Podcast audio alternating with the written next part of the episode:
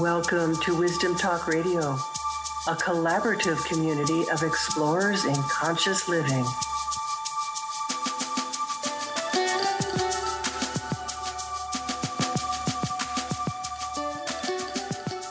I remember the first time I read Viktor Frankl's profoundly moving book, Man's Search for Meaning. It was a long time ago. I was in high school, and it spoke even then to my own deeper questions about life. And it really confirmed my draw to study psychology when I left high school and went to college.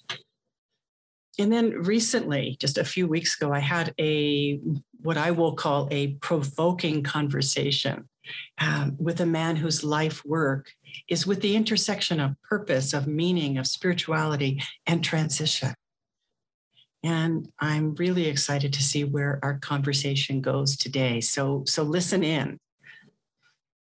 I'm Laurie Seymour, host of Wisdom Talk Radio and CEO and founder of the Baca Institute. What's your creative innovator style? Find out your life advantage by taking the creative innovator quiz, if I can say it. Open your ability to flow so that you can work with your natural talents and not against them. Learn to optimize your ability to create more in less time while enjoying every minute. My guest today is Rabbi Dr. Baruch Halevi, Rabbi B, who is a longtime logotherapist, Enneagram coach, Kabbalah teacher, inspirational author, motivational speaker, and co-founder and executive director of Soul Centered, a Denver, Colorado-based center for spirituality, meaning, and healing. Synthesizing his training and expertise in logotherapy, meaning-centered psychotherapy, the Enneagram, an ancient spiritual personality and energy system, and Kabbalah, which is Jewish mysticism, Baruch works with clients to find deeper meaning and greater purpose through all of life's transitions, traumas, and tragedies, living what he calls, and I love this, the Defiant Spirit. And he is host of the Defiant Spirit podcast. Welcome, Baruch. I'm so delighted you are here. Or would you prefer that I call you Rabbi B? Or just B. Just B. Most people would just call me B, but whatever. Doesn't matter. I'm just honored to be here. Thanks, Laurie. Baruch is familiar to me, so... You say it nicely. Yeah. Thank you. I'm from Nebraska, so my friends butchered it, so I just ended up as B. So. Got it. I understand that. So anyway, welcome to Wisdom Talk Radio, and I really am looking forward to today's conversation. And maybe a good place to start is what do you mean by the Defiant Spirit? We're talking about meaning and purpose, and I know we'll probably talk a lot about that, but. Yes. More importantly, what does my mentor and teacher, Dr. Viktor Frankl, mean? It's his term, what he ultimately said. So for those who are listening and may not know, Dr. Viktor Frankl was a psychiatrist prior to the Holocaust and had founded what you beautifully described, logotherapy, meaning-centered psychotherapy, as a pathway to healing. Prior to relatively recently, medicine, I guess, still is to this day, and mental health is focused on what's broken, not what's whole. Mm-hmm. And Dr. Frankl's thesis was, in order to be whole, we must turn to that which is already whole and always whole, which is he called it the noetic. But we would translate it as the spirit. And so what he said was that at the center of each and every one of us, there's a defiant power of human spirit that's always healed, that's always whole, that can never be broken. And he turned to that not only in his psychotherapy and his practice, but in his life, unfortunately, as he was a victim of the Holocaust. His wife, unborn child, parents, brother, family, friends were murdered. He was reduced to a number by the Nazis, prisoner 119104. And yet he was never that number, and he was never reduced, because what he said was he had the defiant power of the human spirit to get him through, and spent the remainder of his life as a survivor after the Holocaust, teaching others this, how to discover and live the defiant power of the human spirit. And that's what I mean by it. I try to aspire towards that. I certainly have not been through that, but my feeling is if this man and others like him can defy their darkness and the circumstances of their life, so can I, so can we. Mm. Oh, that's beautifully said. And, you know, I think about the people who have been great teachers and been great teachers for me. And I know that their experiences, and it's not necessarily trauma or traumatic events, but my teacher, Dawn, would experience so much energy in her body because it was about raising the vibration, the vibratory level in their cells. And she underwent great change almost continually. And it was like burning from the inside out. Mm-hmm. And yet she was always joyful. Yeah. And what she got to bring and demonstrate to those of us who were studying with her was, or one of the things was, a kind of a stepping down to those of us who are not necessarily having to go through the Holocaust, but can recognize the truths that are there inherent in that. Well, Dr. Frankl said every one of us will endure a personal concentration camp. Mm-hmm. And if you live life, you will. I mean, you know, we are literally being concentrated, reduced by circumstances, by loss, by pain, by suffering. Just turn on the news and you can't help but feel, if you have, you know, any human empathy, what's happening in Ukraine as we're recording this. Mm-hmm. And it's heartbreaking, shattering, but that's when we must turn to what your teacher is talking about, that higher vibration, the noetic, the spirit, the true self, whatever you want to call it, tapping into that higher source or that inner source as a pathway through the low vibrations, the darkness. How does your study in the Kabbalah come into this? I mean, Kabbalah was an important part of my life at one point, where I spent a couple of years studying the Kabbalah, and how, particularly at that time, how it connected with the tarot. But the Kabbalah to me is like a way of looking at everything in life, at flow, at energy. So, you know, as you mentioned to your audience, I am an ordained rabbi. I did practice as a congregational rabbi for about 18 years.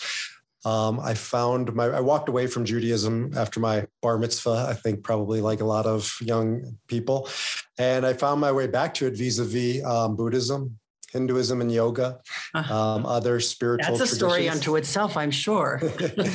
Yeah, I met more. You know, today there are more teachers teaching yoga Buddhism that were born Jewish than were born Buddhist. So there's a lot of people searching out of the Jewish tradition. I think in part, we could talk about it because of the Holocaust, because we went into a fearful reaction, understandably, after, you know, we were nearly annihilated. Mm-hmm. And I think we really circled the wagons. And in that process, in that fear, we lost a lot of the spiritual seekers who weren't, you know, looking for a fear-based anything. I wanted inspiration, and I found it in other people's traditions. Mm-hmm. I found my way back to Judaism almost, you know, coincidentally, but not. I think there's a divine plan playing out. Mm-hmm. I found my way back vis-a-vis Kabbalah, because what I found in Kabbalah was a universal, accessible spirituality. You don't need to be Jewish to explore Kabbalah. It's not a dogma. There's no do's and don'ts, have to's. It's like you described, it's a way of looking at the world.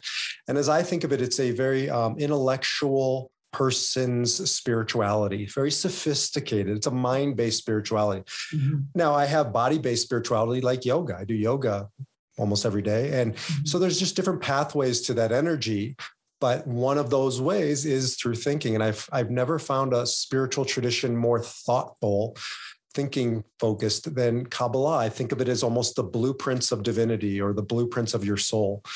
And it's a sophisticated approach to understanding. You know, it's not heaven and earth. It's not I'm alive and I'm dead. There's nuance, there's complexity.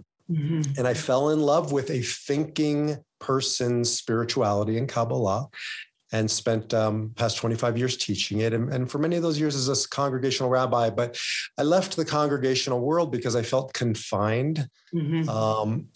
I was never that interested in teaching any particular type of person. I just want to live this and teach this to whomever does not matter to me. And so I left about 7 years ago. I'm also an entrepreneur, so followed some entrepreneurial things, but my heart and soul is with Kabbalah and as it relates to Dr. Frankl, which I'm happy to talk about.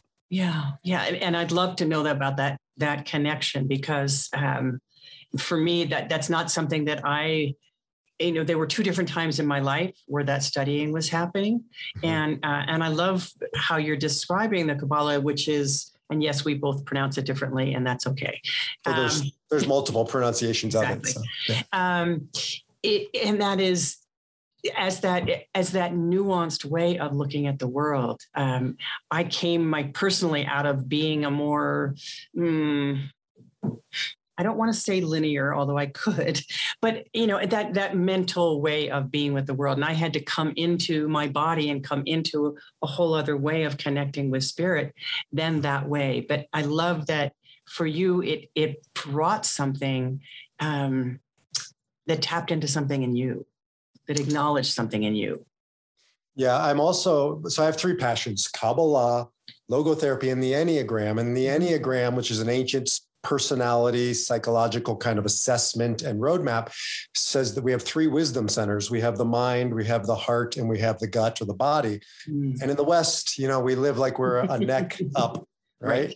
Like we happen to have a body, but we are a head. And we're all of those things. And, for me, I'm a spiritual mutt. I just can't find the answer. I can't find the path. I'm an Enneagram 8 for any of your listeners. So I defy the box. I just can't breathe in a box. So, it was a job hazard. Must be. Yeah, I understand that. Monotheism, commit. And, this, and it was very hard for me to color inside the lines. So I really draw from different traditions. Every morning I sit in Buddhist mindfulness meditation practice. But I really think if we can borrow best practice and build our own vehicle, because in the end, a teacher of mine once said, we have a fingerprint that's uniquely ours. We have a soul print that's uniquely ours. We've got to cobble together a path that makes sense and resonates with us. Mm-hmm. So borrowing from these great traditions is what I've been doing. Yeah. And so where does that bring you to this today? So you have been bringing together these traditions, but you are not the traditions. No, I more than those. So yeah. How would you speak to that? Yeah.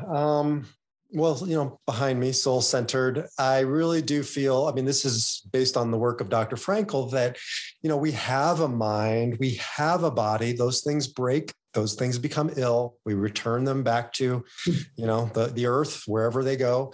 But we are a soul. And what I've seen in my own life, through guiding other people, also through having lived life, is that if we aren't at the center around that true self, around that eternal peace, around those unchanging, unwavering values, we will lose ourselves. We literally will lose ourself in the process. I've seen so many people lose themselves to in 1,000 different ways. Personally, it happened to me when I was 15 years old. My paternal grandmother lost herself to depression. And she could never find herself again. And, eventually, when I was 15, she completed suicide.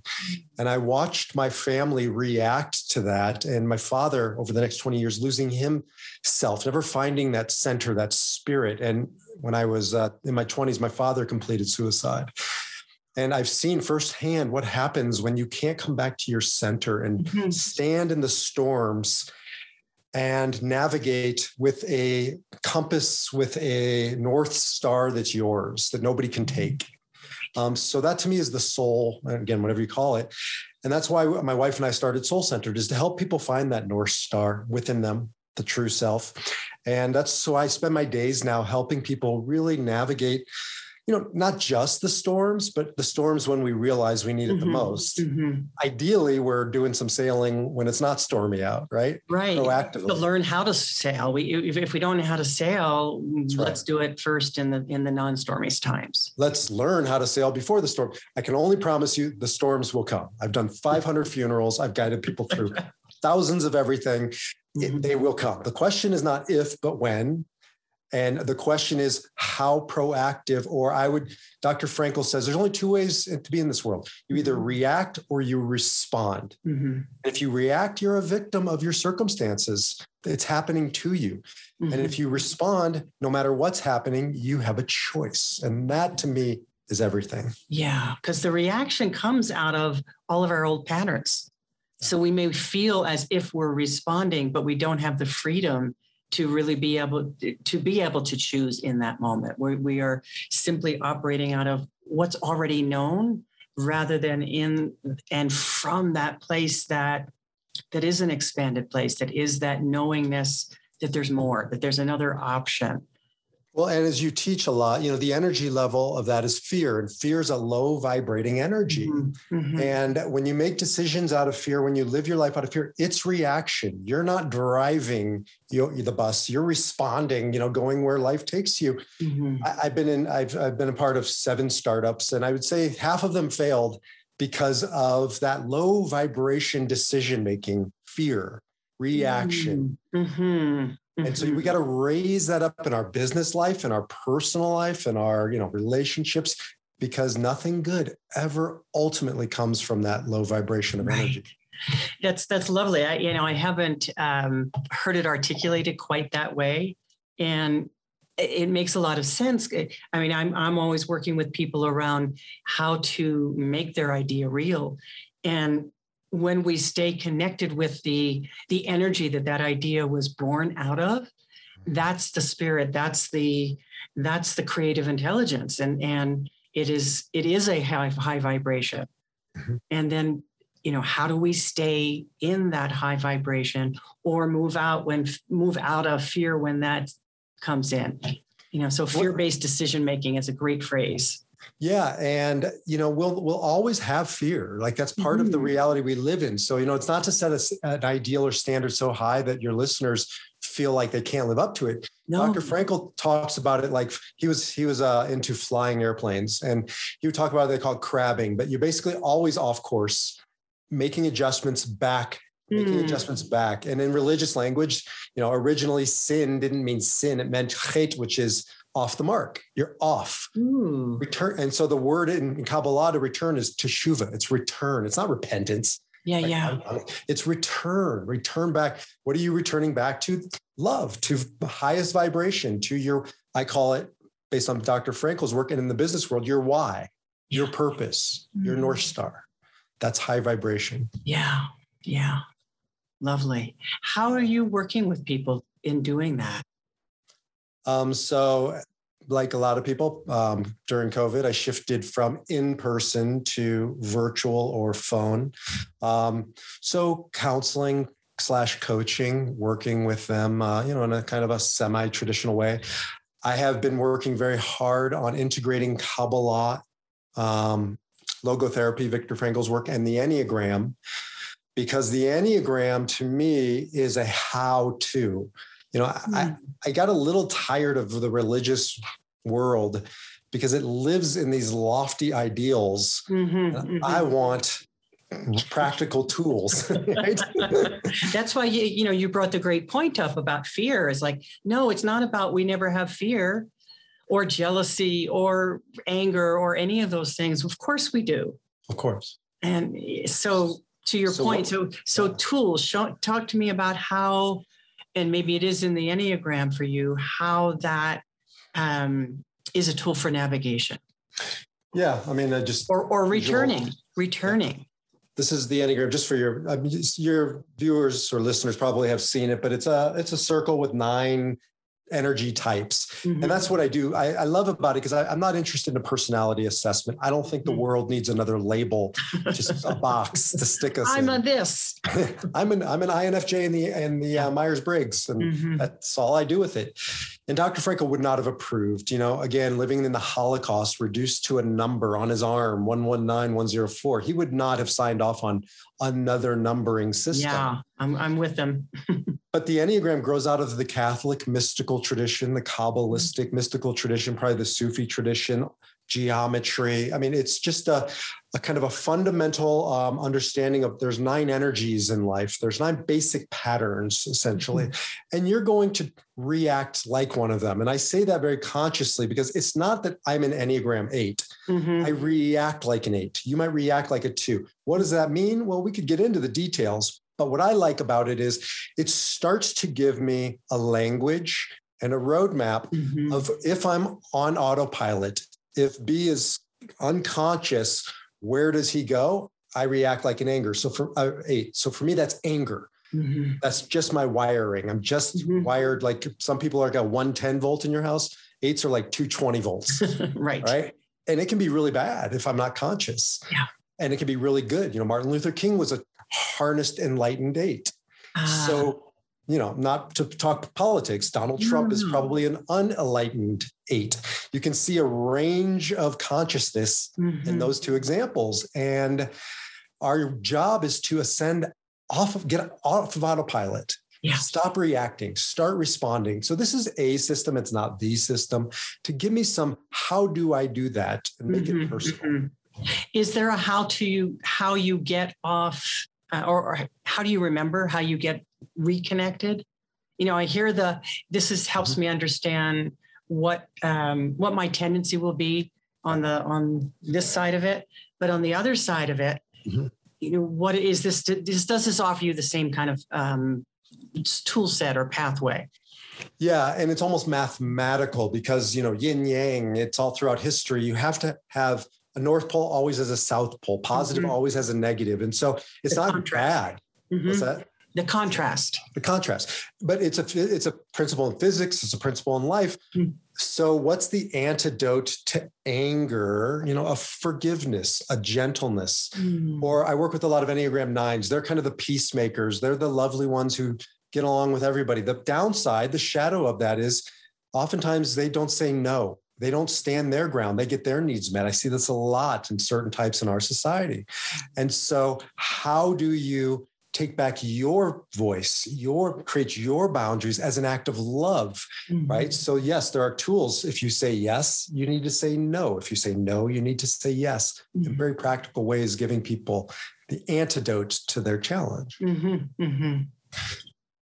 Yeah. Okay. Thank you. And then I know you work a lot in the space of transition as people are moving, you know, from life to death, from existence to birth. We're constantly in transition is the reality.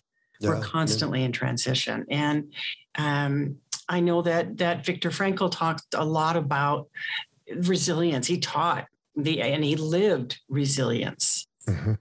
Can you speak a little about how that finds its place in your work and in the kinds of ways that you see the world? Yeah, absolutely. So, you know, the problem with a number, reducing somebody to a number, it could be a literal number, 119, 104, but I'm putting together a program right now. There's all kinds of numbers in our lives, like our weight. I know for a lot of people, it's more than a number. It becomes who I am, mm-hmm. right? Our IQ, our bank account, and those are just literal numbers. Then you have all these labels, these titles. We're going through a kind of an era right now where we're challenging all of these boxes or labels or numbers. And I think the reason why we're doing is that we're intuiting that it's static. It's stuck. Yeah. There's no evolution. Yes. And that that's, at least from a Kabbalistic mystical perspective, is idolatry. It's to say, this is who I am, right? If I believed that this was who I am, I'd be in big trouble because I used to have more of this. I lost it, right? You know, and hair. Now for our listeners, because most of the people be listening to our hair. I was pointing to my lack thereof hair, and I used to have more of that. But another teacher of mine, Wayne Dyer, says, this is the flesh suit. Right? It's not who I am. It's what I'm doing while I'm here. The moment we become static and say, this is me, or this is, you know, my title, or I am my role, we are stuck. We are stuck in a number. We are stuck in a box. And that is the slippery slope to hell. And we become stuck. Why is it? Because it's exactly what Putin is doing to the Ukrainians. He has reduced his cousins, literally his cousins, even his brothers and sisters, to a number, to a country, to conquest. They're not brother, they're other. They're other. Mm-hmm. Right? They've made them other. Now they're a number. You know, Hitler could not have killed 6 million human beings, but he could put 6 million numbers into the gas chambers because they're numbers, they're its, right. They're things. Right. You know, Martin Buber, the great mystic, said there's only two ways to be in the world. Either I treat you like an it or a thou. Mm-hmm. And if you're an it, I use you. I can abuse you. I can step on you. If you're a thou, you're a spark of the divine, mm-hmm. whether it's your environment or whether it's the person sitting across from you or whether it's the country next door. Mm-hmm. And so when we reduce somebody, we reduce them to something static, to a stuck to a number. And we do that to ourselves. I mean, that's my work. I don't work on healing countries, right? Or communities, or but you could. But it starts with me. It does. If we can liberate ourselves and be in a marriage and see the thou in our spouse and our children, it starts rippling. Yeah. And I saw, you know, what the consequence personally when my father couldn't find that, and he believed I am my bank account. Well, guess what happened to his bank account? It disappeared. Right. And therefore he kept telling himself he's worth more to us dead than alive. And if I could go back, I would say, Dad, you're not those numbers. You're the noetic. You're the spirit. You're infinite. That's what you are. But he lost that. That's an extreme, but I see it all day, every day. When we look in the mirror and we see the person staring back at us as me, that's just the vehicle. So let's remember. Yeah. Sorry, that's a lot. No. It's not. It's not. I mean, not at all. It's very meaningful. I mean, it's meaningful. I was just reading this morning an article about what happened in the Netherlands and around the Holocaust, and that they were trying. Somebody, a historian, actually found the stories of these 400 men that just got picked up on the street one day and never were heard from again. And it made me once again reflect on the sense of otherness that is there, because they were looking at how to kill mass numbers of people, you know, in a detached kind of way, which is what that is.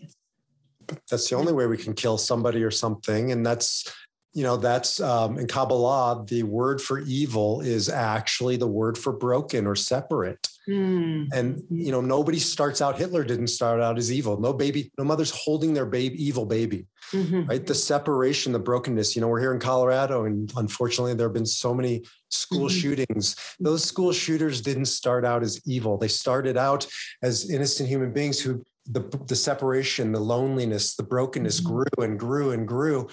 And what we have to do is bridge that gap, right? We have to connect. That's the opposite. Yeah. And it starts with, you know, connecting to ourself, our soul, who the true us, because the personality is, you know, comes from the word persona. It's a mask, right? Version of me. And look, I understand. It's a part of us, but it's not us. Right. But by definition, if it's a part, that means it's false. It doesn't mean it's bad. Okay. I'm with you on that. Yeah. Because 2 plus 2 always equals 4. Always. Not if I like it, not sometimes. So that's a truth.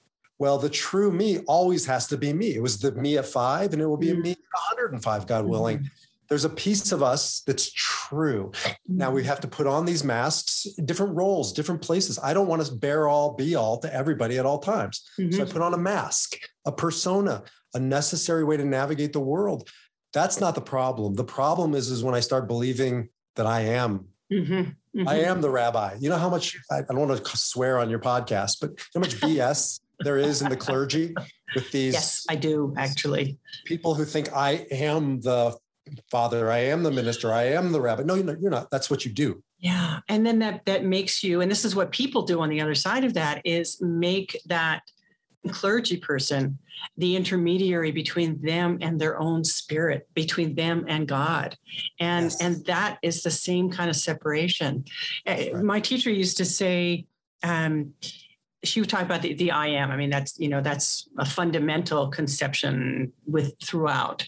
Not just from her, but the I am, the essence, the I am, and that I am here, I am that I am. And as I look to you, I see the I am. I am here and I am there.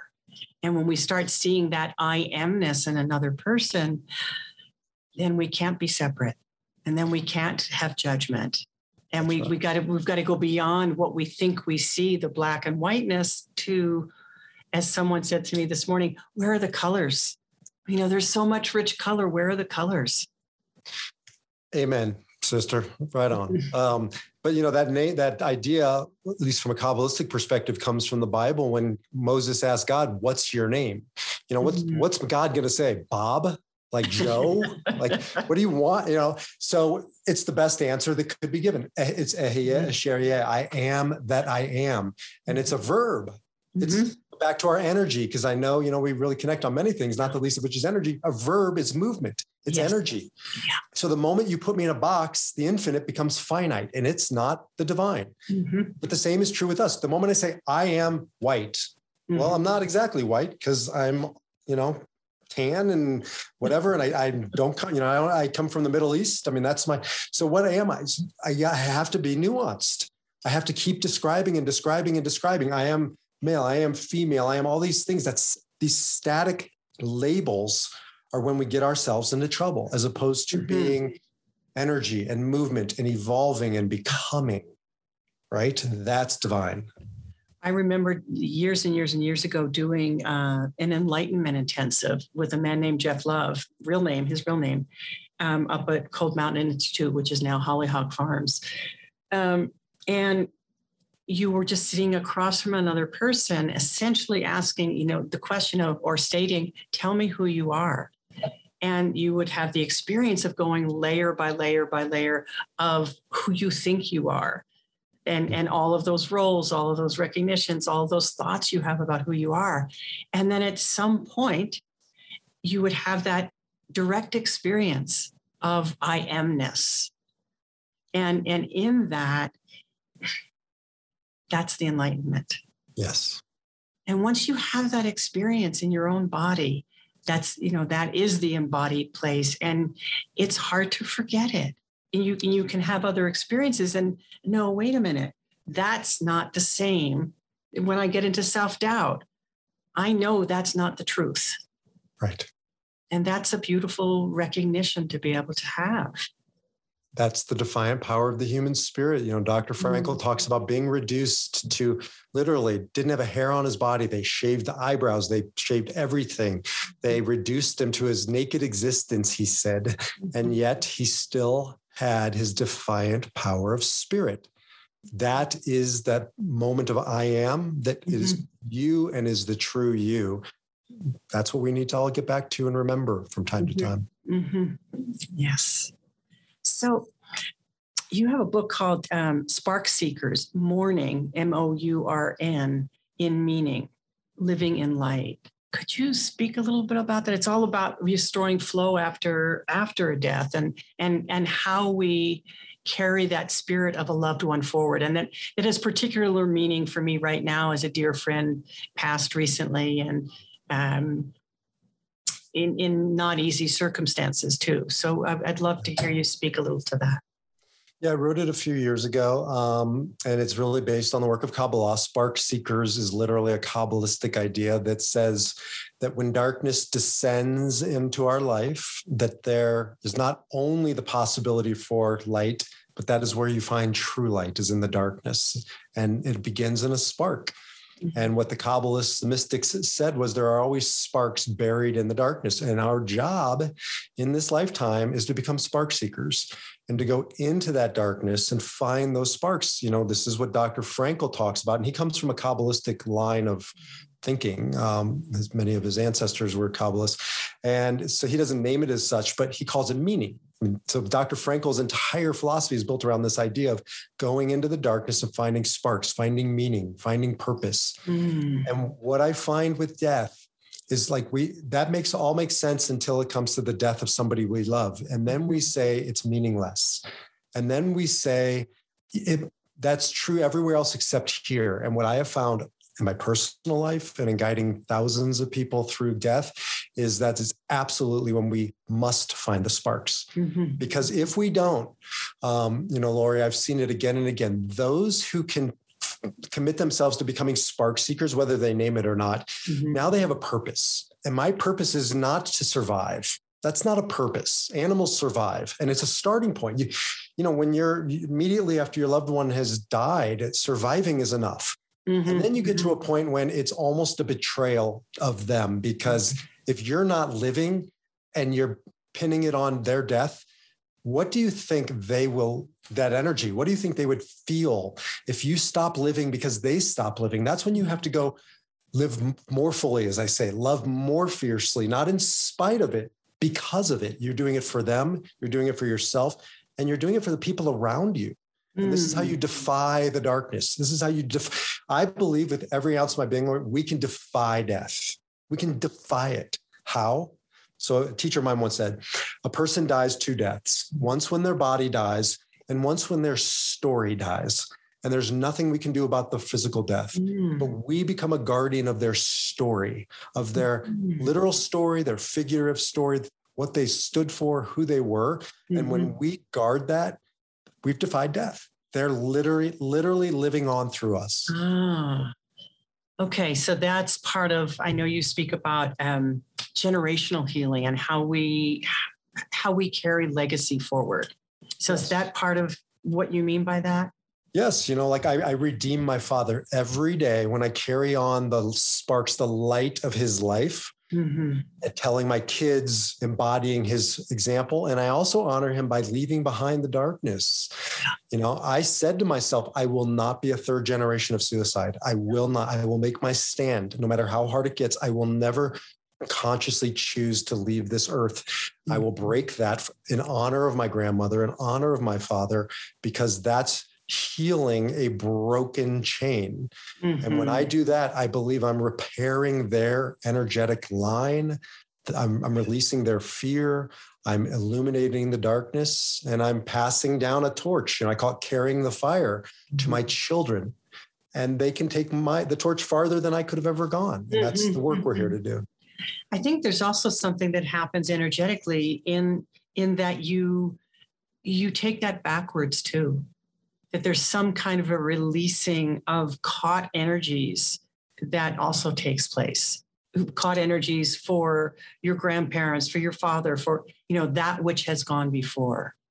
Yes. There's a great movie a couple movies that deal with that. One is The Sixth Sense, remember, from like 20 years ago, right. Where it's only scary. It's like, it seems like a horror movie until you realize that it's a fear movie, and that the spirits that are caught here are just afraid, and they're trapped in this fear. And the little boy's job in the movie is to help them let go of the fear, release the fear, the energy, and they can move on. But they get stuck. According to Kabbalah, spirit gets stuck here, especially when it's traumatized. Mm-hmm, mm-hmm. And so we can go back and help release it. My wife, Ariella, does a lot of work around generational healing and releasing that stuff. Mm-hmm, mm-hmm. So important. When you were a rabbi, did you find, this is not a question I've ever thought about asking. So let me see how I want to craft it. Well, it has to do with the trauma of the Holocaust, and it's not something that I spend a lot of time, certainly don't talk about, but certainly not even focusing on. And yet that is such a trauma, in the capital T word, trauma, of a whole generation of people, and then moving forward generations after that. When you were a rabbi, was that something that you saw, experienced, spoke to, and perhaps didn't then and maybe now? I'm curious about that. Oh, there's zero doubt on every level that we can't even begin to imagine the consequences of a systematic annihilation of a people. I mean, there's been other atrocities, of course, and there still are, but this one was the most systematic extermination of human beings in the history of the world. It was absolutely and utterly inconceivable that the center of enlightenment, Germany, would then become the center of evil like this. And the Jewish people were wounded so deeply that you can see literally some of the aftermath of that. For instance, 91% of Jewish Americans have a college degree, right? That's not because they're smarter. It's because they're scared. Yeah. They don't realize it, but because Hitler could take away everything, but he couldn't take away your education. So Jews have really put their stock into education because we've been kicked out of every country we've ever lived in, except America, Canada, and a handful of others. You start learning these traumatic lessons of, well, you better put your capital into things that nobody can take from you. And so, and on the one hand, that's turning lemons into lemonade. Right. On the other hand, there is this anxiety around more education, more knowledge, more, and you can feel it in the Jewish tradition. Oh, yes. And that also has consequences. So we've stopped focusing on spirituality and embodied spirituality. And if you look at like extreme ultra-Orthodox centers of Judaism, it's all head learning. Seminaries. I know the truth of that. And I'm thinking back in my own life, because I grew up congregational Jew, and education was the thing. You know, there wasn't a thought about going to college or not. It was an of course, and we're going to make it happen somehow. And when I graduated, I guess it was graduating high school, and wanted to do some other things first. I remember my oldest brother and how angry he was at me. There was a fear. An inherited fear. I signed up for the Marine Corps and my parents went ballistic because their son was going to college, and they got a lawyer involved and a psychologist to get me out of it. And, you know, it's still my regret to this day that I didn't serve, because it's what my soul wanted to do. And, you know, we all have our own path, but to say that this is the path, right? I'm pointing to my head for your listeners. That's one of our wisdom centers. But what about my body? What about my emotions? So, you know, let me just do a quick little quiz here for you. It's very simple, and I'll describe it so your listeners can hear. Take your finger, Laurie. Point to yourself. Okay. So Laurie's pointing to her heart. And that's because when I do this, everybody points to their heart, because somehow we intuit that we are emotion. Nobody ever points to their head. Right. And for me, it's not even emotion. For me, it's not about emotion. It's more about the spirit. And for me is the seat of that. So this seat somewhere in our chest, our gut, whatever you want to call it, the defiant power of the human spirit. But my point though, is you take an entire religion and you point to the head, and then you wonder why we can't keep butts in the seats, right? Because you wonder why people are going to Buddhism and Hinduism and all these other isms, everybody's ism except our ism. You want an experience. You want to have a direct experience and not have an intellectual concept. Yes, and I don't want to just be immersed in trauma of we're dying, it's falling apart, stay alive, survive, back to our survival's not enough. Right. And that was part of, I wasn't allowed to date boys that weren't Jewish. You know, I understood it on one level, but there's a deeper level that you're bringing to light, which is the survival piece. You know, you're going to assimilate if you marry somebody, if you date someone that's not even Jewish. And it's fear. Like I have 4 kids. I've never once told them don't smoke. I've never once. What do?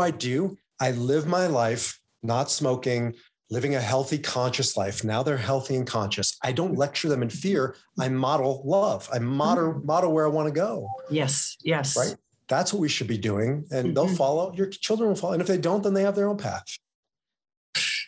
And of course, fearless. Wow. There's so many things that we could continue to speak about, you know, about purpose and meaning. And it's, I don't want to just say it's a rich topic. It's an endless topic that we could spend time on. I do want to make sure that we let people know how they can reach you, how they can find you. Sure. Pretty simple, defiantspirit.org. defiantspirit.org, or just Google Rabbi B. I'm sure you'll get to me. Aren't too many of us buying for the title. You have such a rich background and experience that you have brought together, so that you have synthesized in a remarkable way. And I really appreciate the time you have spent here with us today. Thank you. Thank you. It's an honor. Baruch Halevi, Rabbi B, thank you for being with us here today at Wisdom Talk Radio. Thanks, Laurie. Thanks to your listeners. And thank you to our listeners for being with us today at Wisdom Talk Radio. Join us here regularly for more wisdom, discovery, and illumination. Now, remember, you can find us at your favorite place to listen to podcasts. And if you've enjoyed listening today, subscribe so you don't miss an episode, and leave us a review, because that helps more people find what we're doing here, helps them to access the wisdom and to transform the world. And for more about fast-tracking your ideas to creation and to revenue, find me, Laurie Seymour, over at the Baca, that's B-A-C-A, institute.com. Take the quiz and find out your creative innovator's style so that you can turn your ideas into reality without missing another moment. See you next time. Thanks for joining us here at Wisdom Talk Radio. We wish you well in your conscious explorations. For more information and to join in the conversation, our website is wisdomtalkradio.com or at Wisdom Talk Radio on Facebook.